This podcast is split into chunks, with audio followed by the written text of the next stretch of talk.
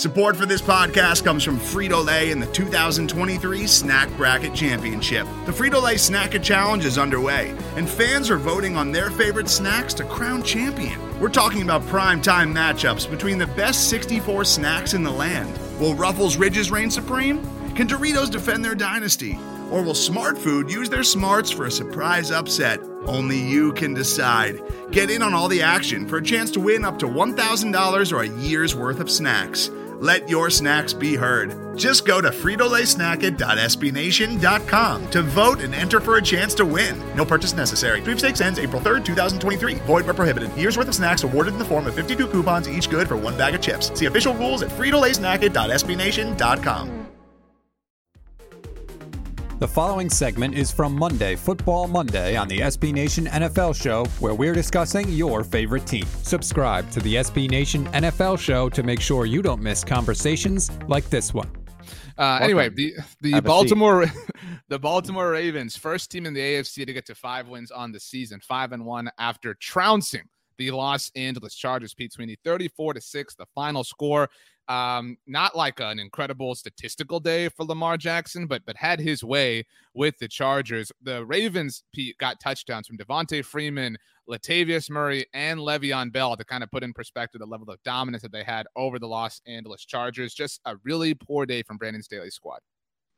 Yeah, my question for this game is why don't we put more respect on Wink's name? I'm talking about Wink Martindale, the defensive coordinator, who is not afraid to mix it up. He did this against Kansas City that led to a win by not blitzing at all. It's a blitzing team that didn't blitz at all. And he had a plan for Justin Herbert. And here's the quote from Herbert It's a lot of looks that we didn't see on film that they kind of constructed for us. They did a great job by disguising their looks and bringing pressure from one way and hiding from another.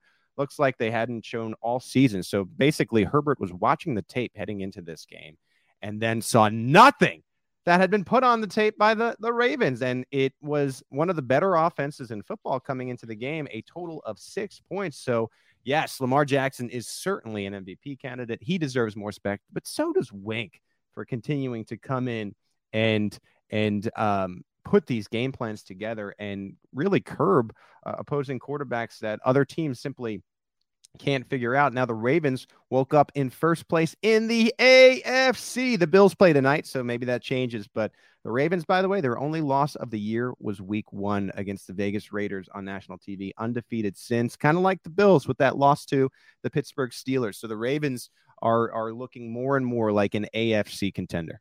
Certainly looking like the top AFC contender outside of Buffalo. You mentioned we'll see them on the night football tonight.